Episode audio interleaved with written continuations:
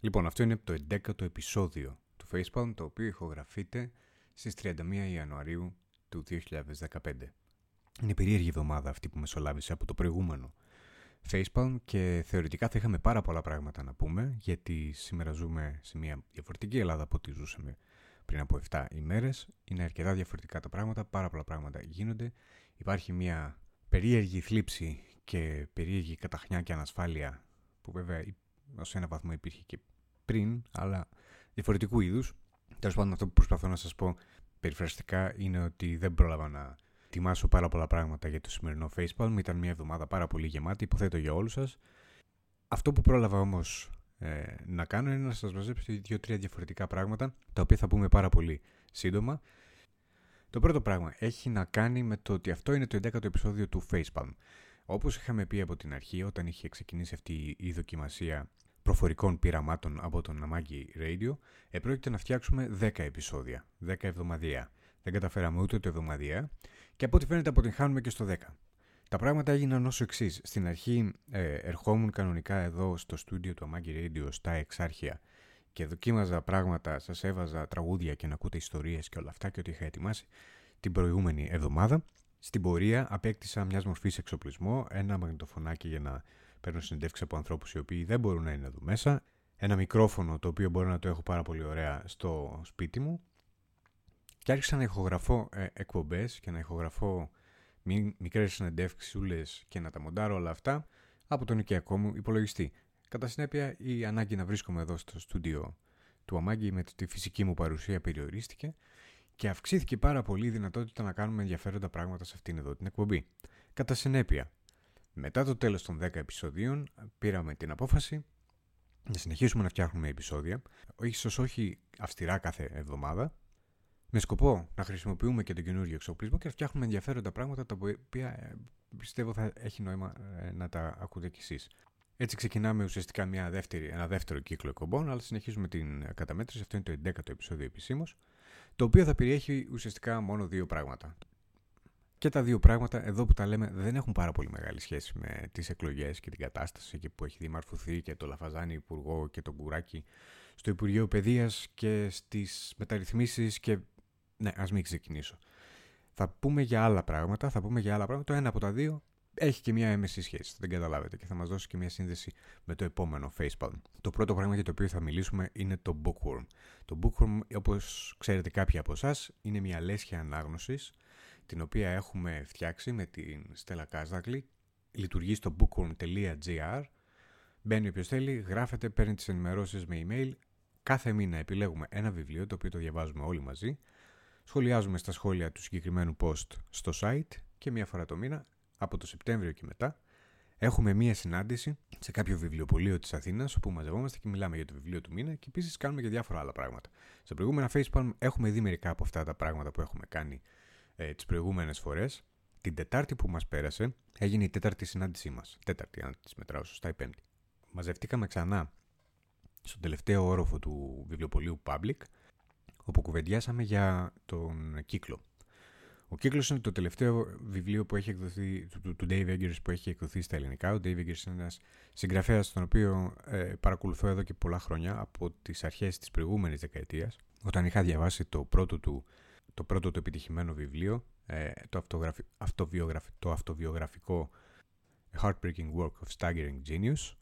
Έκτοτε έχω διαβάσει όλα του τα βιβλία. Ο κύκλος είναι το πρώτο τελευταίο του. Είναι από τα λίγα που έχουν μεταφραστεί στα ελληνικά. Κυκλοφορεί από τις εκδόσεις Κέντρος. Το είχα διαβάσει πέρσι στα αγγλικά και δεν μου άρεσε. Παρ' όλα αυτά, το επιλέξαμε για το Bookworm, κυρίως για τη συζήτηση που επρόκειτο να, να πυροδοτηθεί. Γιατί μας ενδιαφέρει ένα από τα κριτήρια των βιβλίων που επιλέγουμε είναι το αν μπορούν να πυροδοτήσουν ενδιαφέρουσα συζήτηση ανάμεσα στα μέλη, ώστε να είναι πιο κοινωνική η όλη διαδικασία. Πέτυχε αυτό το σκοπό, αλλά είχε ένα, μια παράπλευρη συνέπεια. Η συνάντηση της Τετάρτης είχε δύο χαρακτηριστικά γνωρίσματα, τα οποία συνέβαιναν για πρώτη φορά. Το ένα ήταν ότι σχεδόν σε κανέναν δεν άρεσε ο κύκλος. Και το άλλο ήταν το ότι είχα μαζί μου ένα ε, μαγνητοφωνάκι που το είχα βάλει πάνω στο τραπέζι και έγραφε ελπίζοντας ότι θα καταγράψει κάποιες από τις απόψεις και κάποιες από τις συζητήσεις για να μπορέσουμε να τις φιλοξενήσουμε και εδώ και να, δούμε, να καταλάβετε κι εσείς περίπου πώς γίνονται οι συζητήσεις εκεί πέρα. Εγώ για να μπορέσω να τελειώσω το βιβλίο έπρεπε να το πω από την ψυχολογική του πλευρά. Ότι ήταν μια κοπέλα τόσο ανασφαλής και με τόσα θέματα που με τα likes και με το ότι ο κόσμος την έβλεπε έπαιρνε αυτό που δεν μπορούσε να το πάρει αλλιώς.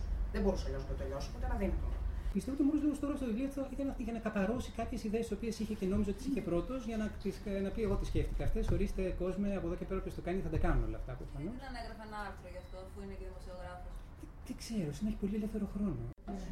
Ε, χαίρομαι που τα λέτε όλα αυτά, γιατί πραγματικά ο Άγγελ είναι συγγραφέα που εγώ αγαπάω πολύ. Τώρα για το επόμενο βιβλίο του δεν ξέρω. Αυτό που σκεφτόμουν είναι ότι ε, το έκανε επίτηδες αλλά το έκανε επίτηδες γιατί απευθύνεται σε διαφορετικό κοινό από αυτό που έχει διαβάσει στο βιβλίο. Τι θέλω να πω με αυτό, ότι τα τελευταία χρόνια βγαίνουν μια σειρά δυστοπικών ιστορημάτων που απευθύνονται σε πολύ νέους αναγνώστες. Mm-hmm. Και είναι επίπεδα, τριχά, δεν καταλαβαίνουν οι τι κάνουν, γιατί βλέπουν. Νομίζω ότι το κοινό του συγκεκριμένου βιβλίου είναι αυτό. Κάπως έτσι προχωρούσε η κουβέντα. Ε, ακούστηκαν διάφορα πράγματα. Οι περισσότεροι, όπως είπαμε, ε, είχαν αρνητικά να πούν για το βιβλίο, αλλά ακούστηκαν και ενδιαφέρουσες απόψεις για το θέμα του βιβλίου, το οποίο είχε να κάνει με τα social media. Επίσης, ακούσαμε και για ένα από τα βιβλία τα οποία αντιμετωπίζουν ένα παρόμοιο θέμα με πολύ καλύτερο τρόπο, από μερικές δεκαετίες πριν βέβαια, ενώ είχαμε την ευκαιρία να ακούσουμε και τη γνώμη της μεταφράστριας του βιβλίου, η οποία ήταν εκεί μαζί μας, καθώς και ανθρώπων από τις εκδόσεις Κέντρος που το έβγαλαν στα ελληνικά. Πάντως έχω ένα φίλο που είναι στο, στο ραδιόφωνο. Δεν ξέρω, ελπίζω, φαντάζομαι να είναι ακόμα. ε, Τι είχαν διώξει κάποια στιγμή. Είχε μείνει μόνο αυτός. Και, και δεν, είναι, δεν είναι στο Facebook και μου έλεγε πόσο περίεργο του φαίνεται το Facebook και γιατί να το κάνεις αυτό το πράγμα. Αυτό δεν έχει λογαριασμό, δεν έχει δει. Και του έλεγα ότι ξέρεις κάτι, εσύ είσαι διαρκώς σε επαφή με τον κόσμο. Και αυτό που κάνει κάποιος από το Facebook, το κάνεις από τη δουλειά σου. Οπότε είναι λογικό να μην έχεις την ανάγκη να το κάνεις στη συνέχεια. Πάντως αυτό είναι. Γιατί γράφει κάποιος από τη βιβλία γιατί μιλάει καλή ώρα εδώ πέρα, για, γιατί τα κάνεις, γιατί υπάρχεις στο συλλογικό επίπεδο και δεν κάθεσαι απλώς σπίτι σου να παρακολουθείς τηλεόραση. Γιατί πάντα έχεις την ανάγκη να, κάνεις, να, να σου δοθεί αίσθηση ότι κάνεις κάτι παραπάνω, ότι, είναι, ότι δράς. Και το, το πώς δράσει και το αν δράσει επιτυχημένα ή όχι, το βλέπεις μόνο στα μάτια των άλλων. Ναι, νομίζω ότι έχεις την αίσθηση ότι περνάει ο χρόνος και εξελίσσονται οι τεχνολογίες και εσύ μένει πίσω και δεν συμμετέχεις σε αυτόν τον κόσμο ουσιαστικά. Και γι' αυτό μπαίνεις στο τρυπάκι του να ε, να παρακολουθείς τι τεχνολογίες και να μπαίνεις και να κάνεις αυτές τις δραστηριότητες, αλλά μερικές φορές αυτό σε παρασένει και δεν καταλαβαίνεις ακριβώς τι κάνεις. Δηλαδή έχει μεταξελιχθεί και η φύση του ανθρώπου. Γιατί αυτό οι γιαγιάδες μας και οι παππούδες μας προφανώς δεν το είχαν ανάγκη. Ακριβώς τα ίδια κάνανε. Το κάνανε μεγάλο τρόπο. Ακριβώς τα ίδια κάνανε. Το κάνανε μεγάλο μέσα. Πώς το κάνανε αυτό; Είχαν τις φωτογραφίες του εγγονού και τις είχαν στην ταυτότητα. Εγώ τις ανεβάζω στο Facebook. Ναι, και είχαμε το παλιά, είχαμε αυτό που λέει το λεύκομα είχαμε ένα τετράδιο και βάζαμε όλους τους φίλους μας να γράψουν μέσα. Ναι, εντάξει. Τι νιώθουν, τι κάνουν, βέβαια. Δηλαδή, εγώ δεν ξέρω τίποτα διαφορετικό. Η φύση του ανθρώπου δεν έχει αλλάξει καθόλου. Το 84 το δώσαμε το διπλωμάτι, τότε δεν υπήρχε ίντερνετ. Ε, και τότε είχε πρωτοχρησιμοποιήσει ο Gibson τον όρο κυβερνοχώρους και κάποια άλλα τέτοια, που επίση δεν υπήρχαν τότε. Ε, ανέφερε οπτικά εμφυτεύματα, ακουστικά εμφυτεύματα, πράγματα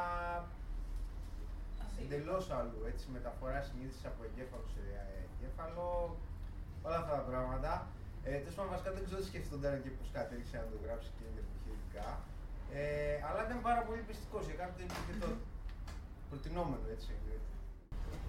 Η Λάιρα, πώς φάνηκε το βιβλίο; Ε, με ενδιαφέρει τώρα πολύ άψη της Λάιρας. Πρέπει να σας πω ότι έτυχε μέσα στο τελευταίο χρόνο να διαβάσω τρία βιβλία που έχει μεταφράσει η Λάιρα.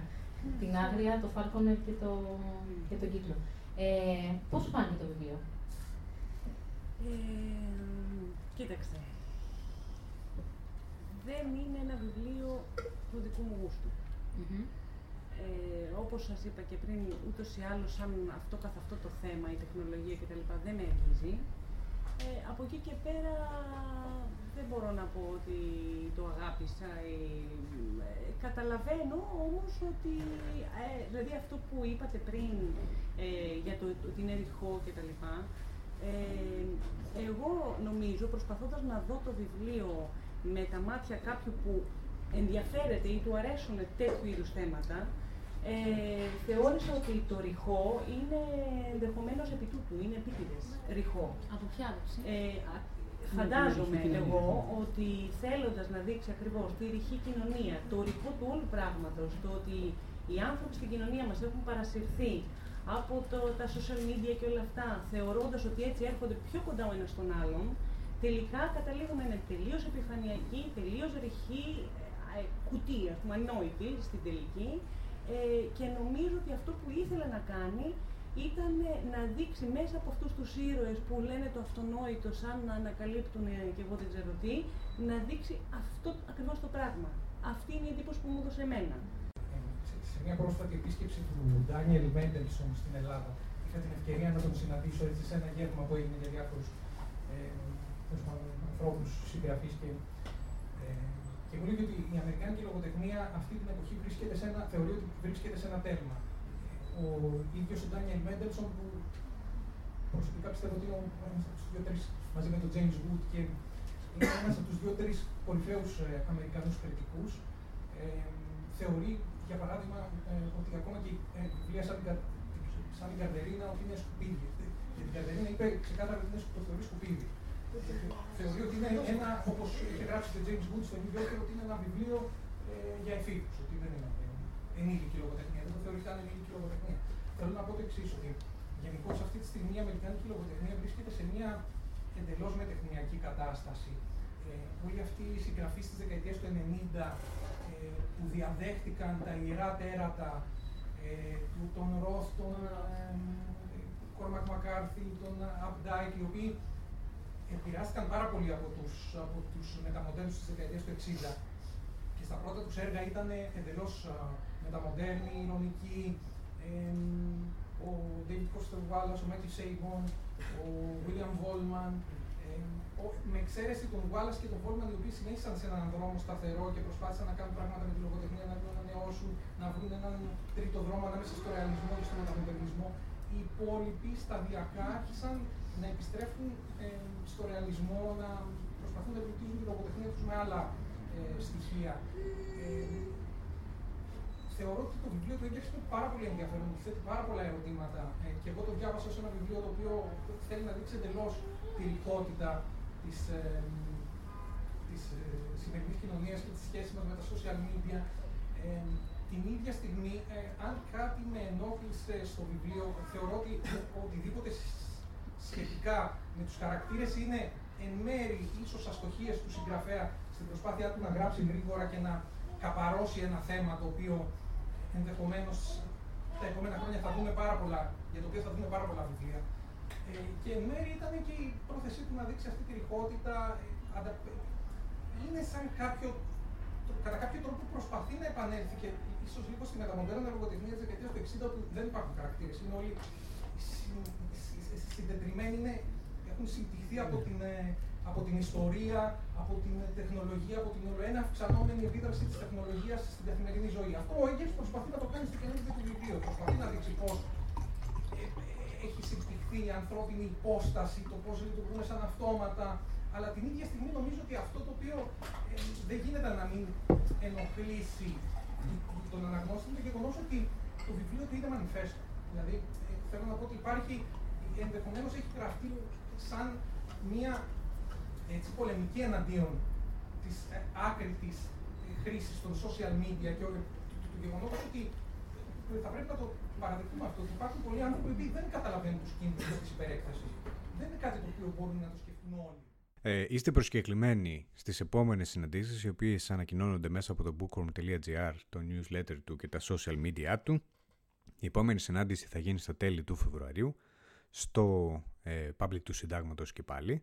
Αυτή τη φορά θα συζητήσουμε για το βιβλίο «Η χημεία των δακρύων» του Πίτερ Κάρι, που κυκλοφορεί από τις εκδόσεις Ψυχογιός. Δεν ξέρουμε ακόμα τι θα έχουμε ετοιμάσει για εκείνη τη φορά, σίγουρα θα υπάρχει κάτι ενδιαφέρον.